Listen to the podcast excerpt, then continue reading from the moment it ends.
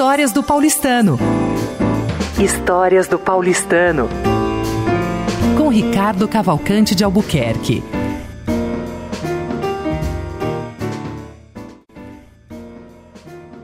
Ouvintes da Rádio Paulistano, aqui estamos nós para mais um podcast. Hoje é muito especial, porque eu que tenho contado histórias do clube, eu uno essa série de histórias que eu tenho contado com o Dia dos Pais, uma homenagem minha ao Dia dos Pais.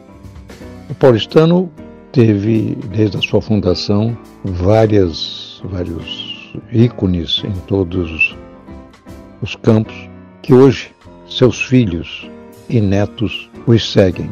É impressionante o sistema familiar que se criou no nosso clube. E, acima de tudo, as sequências de pai para filho.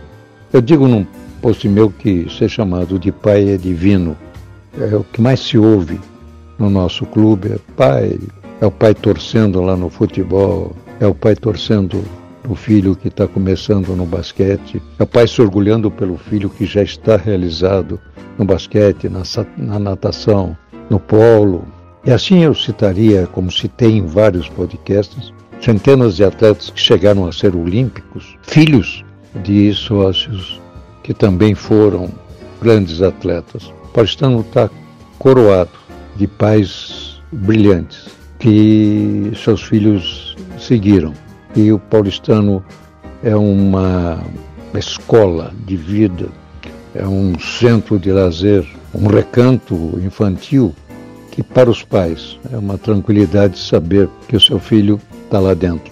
Seu filho pode segui-lo e que seu filho tem um futuro ou no esporte ou mesmo na educação, partindo lá do nosso recanto. Portanto, aos pais, hoje pais de outros, portanto, já pais de netos daqueles primeiros, que marcaram a grandeza do paulistano e fizeram com que gerações e gerações hoje se tornem representadas nos mais diversos campos, no cultural, no esportivo e etc.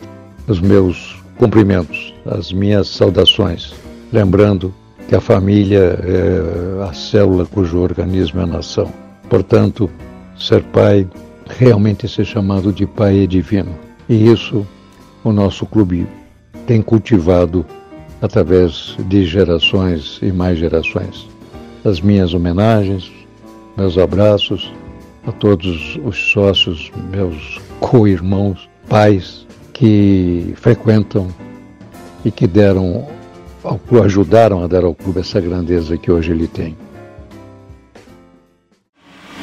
Você ouviu Histórias do Paulistano com Ricardo Cavalcante de Albuquerque.